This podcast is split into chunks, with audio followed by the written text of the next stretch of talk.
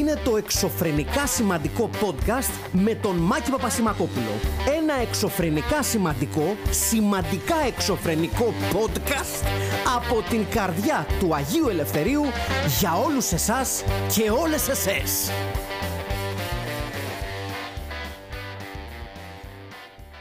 Γεια σας φίλοι μου, τι κάνετε, πως είστε, και φίλες μου ασφαλώς. Εύχομαι να είστε καλά. Είμαι εδώ στο στούντιο της Liquid, παρέα για ένα ακόμα podcast με το Dewar's Caribbean Smooth, ένα whisky που παλαιώνει διπλά για 8 έτη και ολοκληρώνει την ορίμανσή του σε βαρέλια που πριν φιλοξενούσαν ρούμι περιγαλό, με αποτέλεσμα μια απαλή με τροπικές νότες γεύση. Και το έχουμε μαζί μας, διότι είναι και κερί λίγο πιο κρύο, άρα θέλουμε και ένα ποτό που μας ζεσταίνει λίγο τα κοκαλάκια. Αυτό που το πάτε. Έτσι. Λοιπόν, έχω να σας πω ότι έχουμε ασχοληθεί επαρκώς, θα έλεγα, μετά του Μουντιάλ, το οποίο συνεχίζει και τα κακό κείμενα. Και θεωρώ ότι μέσα στη φούρια του Μουντιάλ, τόσο σε αγωνιστικό επίπεδο όσο και σε εξωαγωνιστικό, δεν δόθηκε η πρέπουσα προσοχή στους ηρωικούς αυτούς φίλους των Άγγλων, της Εθνικής Ομάδας Αγγλίας, τους κανονικούς. Δεν μιλάμε για τους βαλτούς που έβαλε το Κατάρ να υποστηρίζουν διάφορες ομάδες, αυτούς τους κακόμοιρους εργάτες από το Πακιστάν και την Ινδία, για να φαίνεται πιο πολύς ο κόσμος. Εννοούμε τους κανονικούς οπαδούς. Και σκάσανε μύτη, λοιπόν, φαντάζομαι το είδατε. Αν δεν το είδατε, sit your ass down. I have something great for you. Έτσι που λένε και στο χωριό μου. Λοιπόν, δύο λοιπόν φίλοι της Αγγλίας, οι οποίοι σκάσανε, έτσι, για να δουν το μάτς με το Ιράν, ντυμένοι σταυροφόροι. Κανονικά ντυμένοι σταυροφόροι όμως, έτσι, με πανοπλία κανονική, τύπου με chainmail. Πώς τα λέτε αυτά, όσοι έχουν παίξει και όσοι έχουν παίξει εκεί κανένα RPG, το chainmail το ξέρετε σαν όρο. Όσοι δεν έχετε παίξει και δεν έχετε παίξει, τι κατακάνετε με τη ζωή σας, για να έχει παίξει ένα RPG. Τι, το παίζετε καμπόσες και καμπόσες. Εμείς δηλαδή είμαστε που δεν έχουμε ζωή, αξιοπρέπεια, και είμαστε λίγο nerd παραπάνω, δηλαδή τι πρέπει να λέμε, συγγνώμη, που. Δεν ξέρετε εσείς το chainmail, που δεν έχετε δει μια ιστορία με υπότες, που δεν έχετε διαβάσει ένα βασιλιά Αρθούρο. Ένα βασιλιά Αρθούρο, ο οποίος λέει θα ξυπνήσει. Δεν ξέρω αν το ξέρεις. Χρήστο μου, είναι εδώ ο Χρήστος Τόλιλαι. Λοιπόν, θα ξυπνήσει, λέει, σύμφωνα με το μύθο, ο βασιλιάς Αρθούρος θα ξυπνήσει όταν η Αγγλία τον χρειάζεται περισσότερο. Δεν ξέρω αν το γνωρίζεις αυτό το κομμάτι του μύθου, αλλά στο τέλος πάντων, εκεί που τον βάζουν στη βάρκα να πάει, ξέρω εγώ, στο Άβαλον, που σκατά τον στείλανε εκεί πέρα για να ζήσει αιώνια, έτσι, να πάει στον αιώνιο ύπνο, έτσι. Το τελευταίο έτσι κομματάκι έχει να κάνει με το γεγονός ότι ο βασιλιάς Αρθούρος, όταν τον χρειαστεί η Αγγλία, κοιμάται, δεν πέθανε. Δηλαδή, και σύμφωνα με το μύθο, ένας βοσκός ευρήκε την σπηλιά, το σπήλαιο το οποίο είναι κοιμάται ο βασιλιάς Αρθούρος και με τους υπότες του. Κατά λάθος χτύπησε τη μεγάλη κουδούνα, η οποία θα ξυπνήσει τον βασιλιά Αρθούρο όταν έρθει εκείνη η ώρα. Εξύπνησε ο βασιλιάς Αρθούρος, λέει είναι η ώρα, και είπε ο βοσκός έντρομος όχι δεν είναι, και ξανακοιμήθηκε. Το οποίο, πρώτον, βρίσκω τον βασιλιά Αρθούρο λίγο ευκολόπιστο. Δηλαδή, ρε φίλε, ακούς την καμπάνα που σύμφωνα με το μύθο αυτή η καμπάνα θα σε ξυπνήσει για να σώσει την Αγγλία. Και ρωτάς, ήρθε η ώρα μου, και σου λέει ένας άνθρωπος που δεν ξέρεις. Όχι, και λες, α εντάξει, οκ, κοιμάμαι. Δηλαδή. Πώς πήγα από τους σταυροφόρους. Θα γυρίσω από τους σταυροφόρους, μην κάνετε έτσι. Λοιπόν, διάολε, ρε βασιλιά Αρθούρε, έκανες τόσα πράγματα. Έβγαλες το Excalibur την πέτρα. Έκανες εκεί, βρήκες το ιερό της Κοπότηρο. Πάλεψες, πολέμησες, έκανες έρανες. Ο πρώτος τυχαίος τύπος που δεν ξέρει σου λέει δεν είναι η ώρα σου ακόμα. Μην δίνεις σημασία στην καμπάνα που βαράγες. Α, εντάξει, μαλακία θα ήταν. Και ξανακοιμάσαι. Δηλαδή, τι σου η ήρωας παύλα προστάτης της Μεγάλης Βρετανίας εσύ. Που μπορεί οποιοδήποτε να σου πει με την ίδια λογική. Θα μπορούσε κάποιος να σου πει: ρε, εσύ, αυτό το Excalibur που έχεις δεν κάνει. Θες ένα ελβετικό σουγιά. Είναι καλύτερο. Έχει κουταλάκι, έχει κατσαβίδι. Δεν μου δίνεις εμένα το Excalibur. Δηλαδή, θα το έδινες.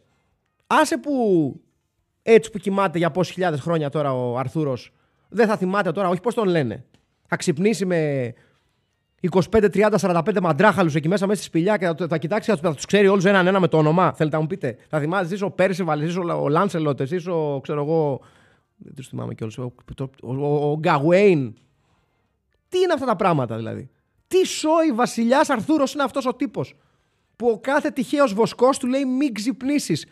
Γράψε την καμπάνα στο. Δηλαδή, αν για παράδειγμα εκείνη τη στιγμή πάνω στην τρομάρα του, εκείνος ο βοσκός, είχε χτυπήσει κατά όσο την καμπάνα. Αλλά ταυτόχρονα τον χρειαζόταν η Αγγλία. Γινόταν κάποιος πόλεμος.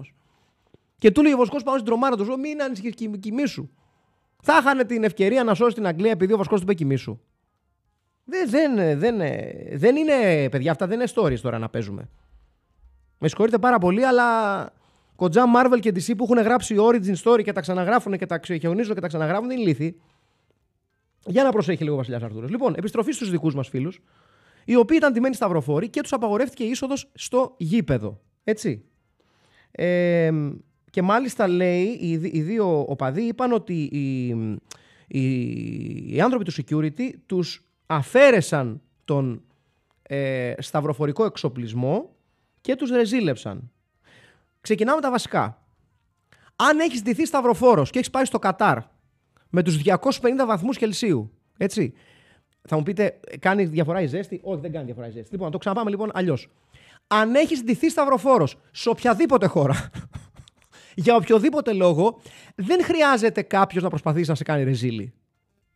Ίσα-ίσα που σου αφαίρεσα τον εξοπλισμό, κανονικά θα έπρεπε να γίνεις λιγότερο ρεζίλι με αυτή τη διαδικασία, γιατί σε κάνουν πάλι άνθρωπο. Το 2022 να μου κυκλοφορείς με εμφάνιση σταυροφόρου για να πας στο γήπεδο. Ωραία. Ας υποθέσουμε ότι παίζει κάποιος ένα παιχνίδι στην Ελλάδα και πάει ντυμένος Σπαρτιάτης με ασπίδα και δόρυ και κράνος. Δεν το λες και πολύ σοβαρή εμφάνιση τώρα για να πας να δεις μπάλα. Πρώτον, δεν βολεύει καθόλου. Με συγχωρείτε, παιδιά. Δεν βολεύει καθόλου. Καθόλου. Πού θα βάλεις την ασπίδα ενώ κάθεσαι, ειδικά στα καρεκλάκια του Ολυμπιακού Σταδίου που ίσα-ίσα χωράει ένας κόλος. Πού θα βάλεις την ασπίδα, πού θα βάλει το κράνος εδώ, αν το φοράς στο κεφάλι, το λοφείο θα ενοχλεί τους από πίσω. Το δόρυ που θα το βάλεις, μην απαντήσεις σε αυτήν την ερώτηση. Δεν χρειάζεται. Λοιπόν, δεν χρειάζεται να σε ρεζιλέψει κάποιος όταν είσαι ντυμένος σταυροφόρος, κύριε και κύριε Άγγλοι μου, που πήγατε στο Κατάρ ντυμένοι σταυροφόροι. Κατά δεύτερον, ποια είναι η διαδικασία που πακετάρεις ρούχα για τις διακοπές? Λες, πήρα σόβρακα, πήρα μαγιό, πήρα αυτά. Δηλαδή, εσείς είπατε, πήρα την πανοπλία μου και την εμφάνιση του σταυροφόρου. Εκείνη τη στιγμή, αν ακούει το συλλογισμός σου η γυναίκα σου, σε χωρίζει. Λέει, τι είπες? Λέω, αν πήρα τα ρούχα του σταυροφόρου. Ωραία, όταν γυρίσεις να βρεις σπίτι, παίρνουμε διαζύγιο. Σε έναν δίκαιο κόσμο, αυτός ο συλλογισμός φέρνει αυτή την απάντηση. Δεν είναι δυνατόν να βγαίνουν αυτοί οι τύποι για να το λένε αυτό το πράγμα. Λοιπόν, υπήρχαν, λέει, τρεις πολιτσμάνοι, police officers, έτσι, οι οποίοι, λέει, στεκόντουσαν και γελάγανε. Τι θέλετε να κάνουνε? Και, λέει, προσπαθούσανε να μας ξεφτυλίσουν. Τι λες? Εμφανίστηκες ντυμένος σταυροφόρος στο γήπεδο. Τι θες να κάνει ο καψερός αστυνομικός? Να σου πει, ρε, τι λεβέντες είστε εσείς? Πραγματικά λέγαμε, δεν θα έρθει ένας λεβέντης στο γήπεδο. Τόσοι και τόσοι πέρασαν διάφοροι. Επιτέλους δύο λεβέντες. Έλα ρε παιδιά, θα γελάσουν. Και, με συγχωρείτε, συγγνώμη. Και εγώ αν έσκαγε τύπος ντυμένος σταυροφόρος οπουδήποτε, τα γέλια θα βάζα. Τι θα κάνεις δηλαδή? Συγγνώμη κιόλας για την ένταση της φωνής μου, αλλά δεν έχει δοθεί η πρέπουσα προσοχή σε αυτή την ιστορία και έχει πολλά επίπεδα. Ήμασταν, λέει, μεγάλοι οπαδοί του Monty Python και το The Quest for the Holy Grail, το ιερό δισκοπότηρο, νομίζω έτσι είχε, Monty Python και το ιερό δισκοπότηρο νομίζω είχε παιχτεί σε ελληνικές αίθουσες τότε, και βάλαμε να μας φτιάξουν τις στολές στην Ινδία. Θα έλεγε κάποιος ότι είναι λίγο άκομψο να ζητάς από Ινδούς να σου φτιάξουν εμφανίσεις σταυροφόρων, γιατί μπορεί, ξέρω εγώ, να πάνε αλλού οι συσχετισμοί, ότι ας πούμε... Θα μου πεις, δεν είχαν πάει ως σταυροφόροι οι Άγγλοι στην Ινδία. Ναι, αλλά τέλος πάντων είχαν πάει ως ήρθαμε και θα σας κάνουμε κουμάντο. Θα έλεγε κάποιος ότι δεν είναι και πολύ ωραίος συσχετισμός. Αλλά τέλος πάντων, οκ, το ακούω και αυτό. Τέλος πάντων, οι δύο τύποι ήταν πάρα πολύ εκνευρισμένοι και πάρα πολύ στεναχωρημένοι. Ότι περάσαμε, λέει, πάρα πολύ καλά έξω από το γήπεδο. Μας σταμάταγε ο κόσμος και ζητούσε να φωτογραφηθεί μαζί μας και όλοι γελάγανε και περνάγανε καλά. Ναι, με σας γελάγανε. Ό,τι κάναν και κακόμοιροι αστυνομικοί. Απλά οι αστυνομικοί είχαν την ευγένεια να μην τραβήξουν φωτογραφίες μαζί σας.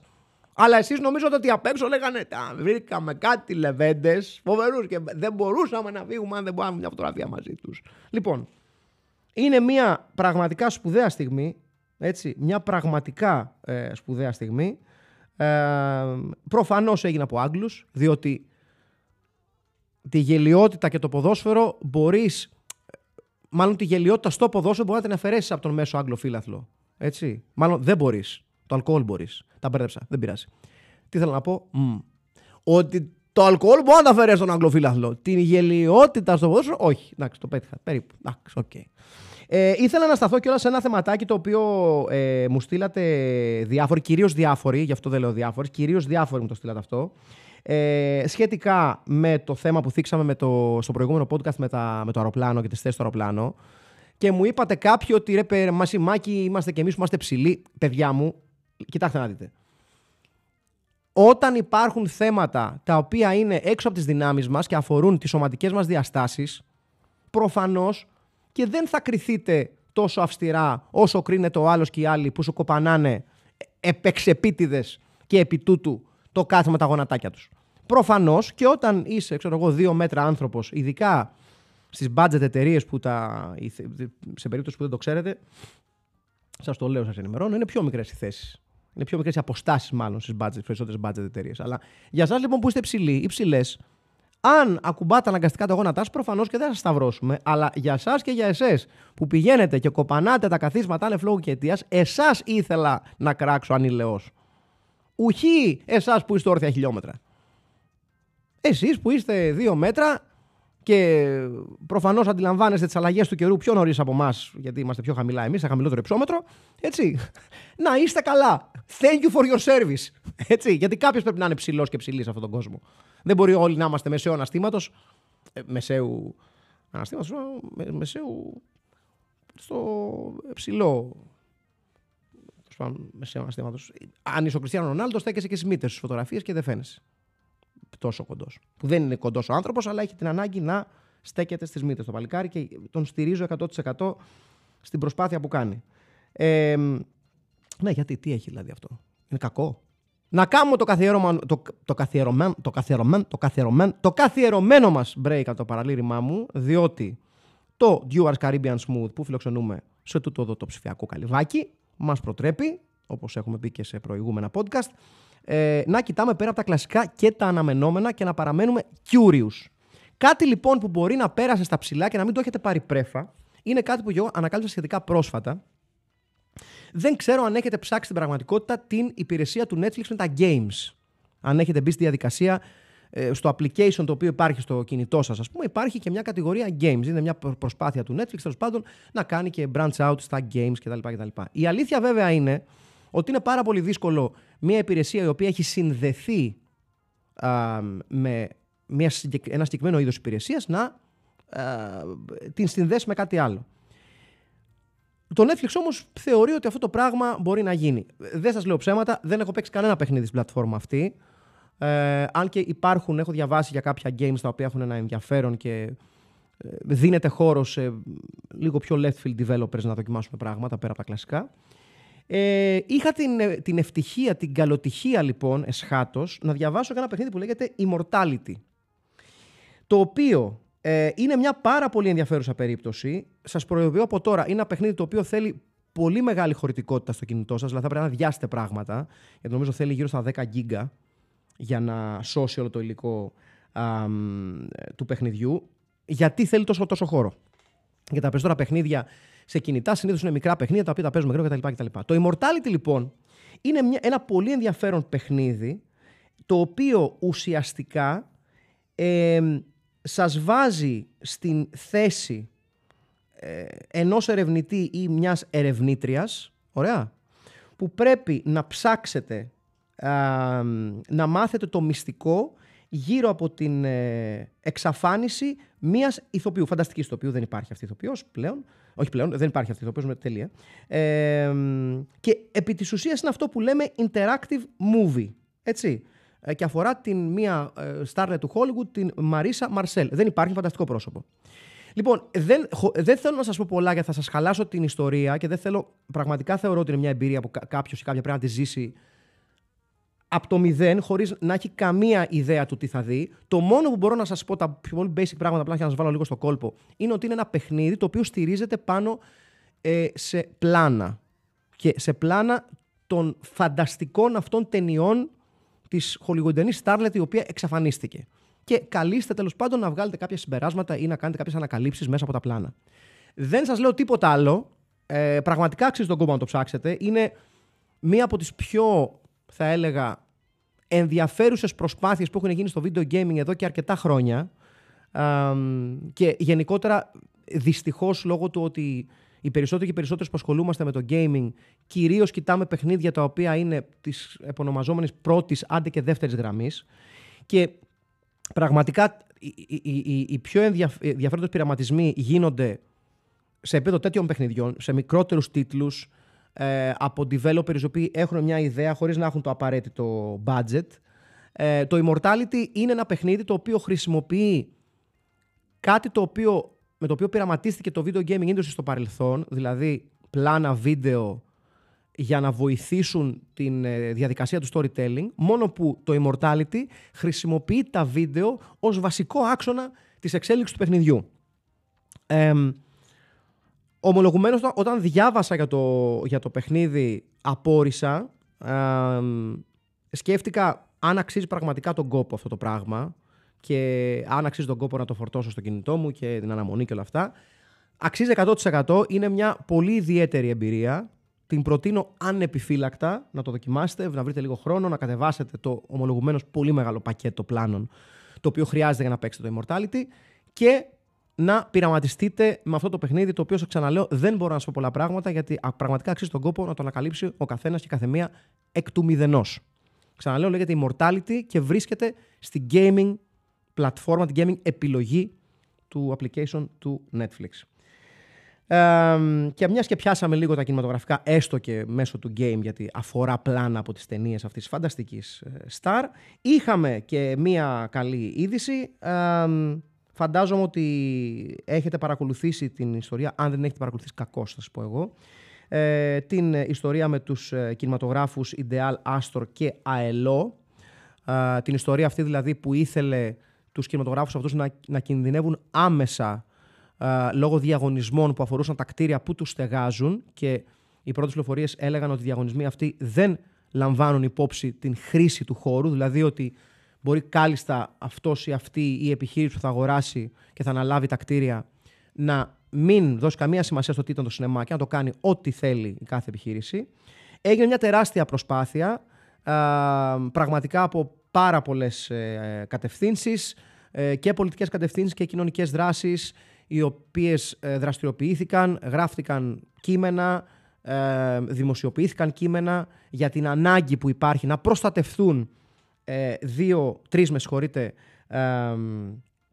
σπουδαίοι κινηματογράφοι. Βέβαια, δεν είναι οι μόνοι κινηματογράφοι που κινδυνεύουν, έτσι. Με εξαίρεση τα multiplex, που μην ξεχνάμε ότι ούτε και αυτά είναι 100% safe. Μην ξεχνάμε το πώς γρήγορα κατέπεσαν και εξαφανίστηκαν οι κινηματογράφοι στέρια, αλυσίδα στέρα από την ελληνική αγορά. Αλλά σε κάθε περίπτωση είναι σε πολύ πιο ασφαλές πλαίσιο εργασίας αυτή η κινηματογράφη από ότι είναι οι μεμονωμένοι παλαιοί, πιο κλασική κινηματογράφη. Διαβάζουμε λοιπόν, και αυτό μου στείλαν το post που έκανε ο Νάσος Ηλιόπουλος του ΣΥΡΙΖΑ, που είχε κατέβει και υποψήφιος δήμαρχος. Δεν το λέω ως μπράβο στην τάδε κομματική παράταξη, το ξεκαθαρίζω, μη μου στείλετε ότι «Α, ναι, Μάκη» και εκείνο και τ' άλλο. Το αναφέρω επειδή μέσα από αυτό το post το έμαθα. Μου το έστειλε κάποιος φίλος του podcast, μου λέει «Μάκη, είδες τι έγινε». Ότι το ΔΣΟΥ του Δήμου Αθηναίων ψήφισε ομόφωνα το αίτημα για την προστασία των ιστορικών κινηματογράφων και μέσω αυτής της απόφασης ζητάνε από το Υπουργείο Πολιτισμού την κατοχύρωση της χρήσης των συγκεκριμένων κινηματογράφων. Να πούμε βέβαια ότι μετά το κράξιμο που έφαγε και ο Δήμος Αθηναίων δικαίως και όλη η διαδικασία, και από πηγές των ανθρώπων που ενδιαφέρονται για να αγοράσουν και να διαχειριστούν και να μεταμορφώσουν τα κτίρια τα οποία στεγάζονται εκεί κινηματογράφοι, υπήρξε μια διάθεση να βγουν προς τα έξω ατάκες τύπου «Δεν σκοπεύουμε να πειράξουμε τους κινηματογράφους». Αυτά βέβαια τώρα τα λένε και αύριο αλλάζουν, αλλά σε κάθε περίπτωση το γεγονός ότι έχουμε μια πρώτη επίσημη τοποθέτηση και είναι μια αρκετά επίσημη τοποθέτηση του ΔΣΟΥ του Δήμου Αθηναίων. Το γεγονός ότι υπάρχει πλέον μια διάθεση από φωνή του Δήμου Αθηναίων να προστατευτούν οι κινηματογράφοι είναι ένα βήμα προς τη σωστή κατεύθυνση, θα πω εγώ. Δεν μπορώ να σκεφτώ πιο καταθλιπτικό πράγμα από το να κλείσουν όλοι οι παλαιοί κινηματογράφοι στο κέντρο της Αθήνας. Μην ξεχνάμε ότι πριν από αρκετά πλέον χρόνια χάσαμε και τα διδυμάκια εκεί στην... στη Σταδίου, δυστυχώς. Και το να κλείσουν άλλοι 3 κινηματογράφοι προφανώς δεν είναι ωραίο. Θα μου πείτε τώρα πόσοι άνθρωποι πηγαίνουν πλέον στους κινηματογράφους, γιατί όταν πηγαίνεις σε ένα multiplex συνήθως βρίσκονται σε ένα κτίριο που έχει και άλλες χρήσεις, μπορείς να κάτσεις να πιεις, να φας κάτι. Ναι, όλα αυτά είναι σεβαστά. Και κανείς δεν λέει ότι το μοντέλο του κινηματογράφου το οποίο λειτουργούσε στο παρελθόν μπορεί να λειτουργήσει σήμερα. Κανείς δεν λέει ότι δεν χρειάζονται, ας πούμε, καινοτόμες ιδέες για να υπάρχει ένα μέλλον για τον κινηματογράφο. Και δεν μιλάμε μόνο για την Ελλάδα, μιλάμε για το εξωτερικό. Στο εξωτερικό έχουν υπάρξει εταιρείες οι οποίες έχουν πειραματιστεί με άλλα μοντέλα. Δηλαδή, για παράδειγμα, το πολύ καλό μοντέλο των Alamo Draft Houses που ξεκίνησε το Τέξας στις ΗΠΑ και έχει απλωθεί σε διάφορες πόλεις της Αμερικής, έχει φτάσει και στη Νέα Υόρκη. Είναι ένα μοντέλο τέτοιο, δηλαδή ένα μοντέλο κινηματογράφου το οποίο έχει κάποιες αίθουσες και από εκεί και πέρα προσφέρει και αρκετές επιλογές φαγητού και ποτού. Υπάρχει ένα μπαρ δηλαδή μέσα στον χώρο. Δηλαδή, φτιάχνεις ένα κινηματογράφο αυτόνομο, ο οποίος όμως μπορεί να σου προσφέρει και 2-3 άλλες υπηρεσίες για να σε κρατήσουν εκεί. Δεν ξέρω αν αυτό είναι εφικτό για κινηματογράφους όπως το AELO για παράδειγμα ή το Astor ή οτιδήποτε άλλο. Όμως είναι μια πραγματικότητα ότι από τη στιγμή που πλέον έχει αλλάξει ο τρόπος που οι νέες γενιές καταναλώνουν κινηματογραφικό υλικό, και όχι μόνο οι παλαιές γενιές, οι νέες γενιές, οφείλει και ο κινηματογράφος να κάνει κάποια βήματα, οι παλιοί κινηματογράφοι εννοώ, να κάνουν κάποια βήματα για να κερδίσουν πάλι ένα μέρος του κοινού που χάσανε. Και ασφαλώς υπάρχει και η συνεχιζόμενη κουβέντα σχετικά με τις τιμές των εισιτηρίων και αν οι τιμές των εισιτηρίων θα πρέπει να μοιάζουν περισσότερο ή να πέσουν κάτω από τις χρεώσεις των streaming πλατφορμών. Αυτά δεν ξέρω αν μπορώ να τα ακολουθήσω πραγματικά, γιατί δεν φταίει ο κινηματογράφος που οι streaming πλατφόρμες σου προσφέρουν ένα σκασμό πράγματα για 7 ευρώ το μήνα, ξέρω εγώ, ή 9 ευρώ πόσο είναι το Netflix τώρα. Αλλά σίγουρα είναι μια καλή είδηση, θεωρώ εγώ, το να προστατεύονται χώροι πολιτισμού και τέχνης στην Αθήνα και σε οποιαδήποτε πόλη. Και ευελπιστώ να μην είναι απλά μια ανακοίνωση, να μην είναι κάτι το οποίο θα ξεχάσουμε σε 2 εβδομάδες και επειδή θα το ξεχάσουμε τελικά θα εξαφανιστούν 3 σπουδαίοι κινηματογράφοι από το κέντρο της πρωτεύουσας. Πόσο έχουμε γράψει, αγαπητέ Χρήστο? 22 λεπτά. Παιδιά, επειδή ακολουθεί γύρισμα... Με διώχνουνε, για να καταλάβετε. Με διώχνουνε, εμένα με διώχνουνε. Θα το κόψω και αυτό λίγο, θα το κάνουμε λίγο πιο σύντομο. Δεσμεύομαι ότι τα 2 επόμενα podcast που θα κάνουμε θα είναι μεγαλύτερα σε διάρκεια για να ρεφάρουμε το χρόνο που έχουμε χάσει, εντός εισαγωγικών, αυτή την εβδομάδα και την προηγούμενη. Δεσμεύομαι μπροστά στον Χρήστο Τόλιλαι, ο οποίος είναι... ο επίσημος νομικός εκπρόσωπος αυτού του στούντιο. Και ό,τι γράφει από τα χέρια του Χρήστου δεν ξεγράφει. Να είστε καλά, τα λέμε next week. Φιλάκια. Το εξωφρενικά σημαντικό podcast μόλις τελείωσε. Ραντεβού την άλλη εβδομάδα. Μάλλον.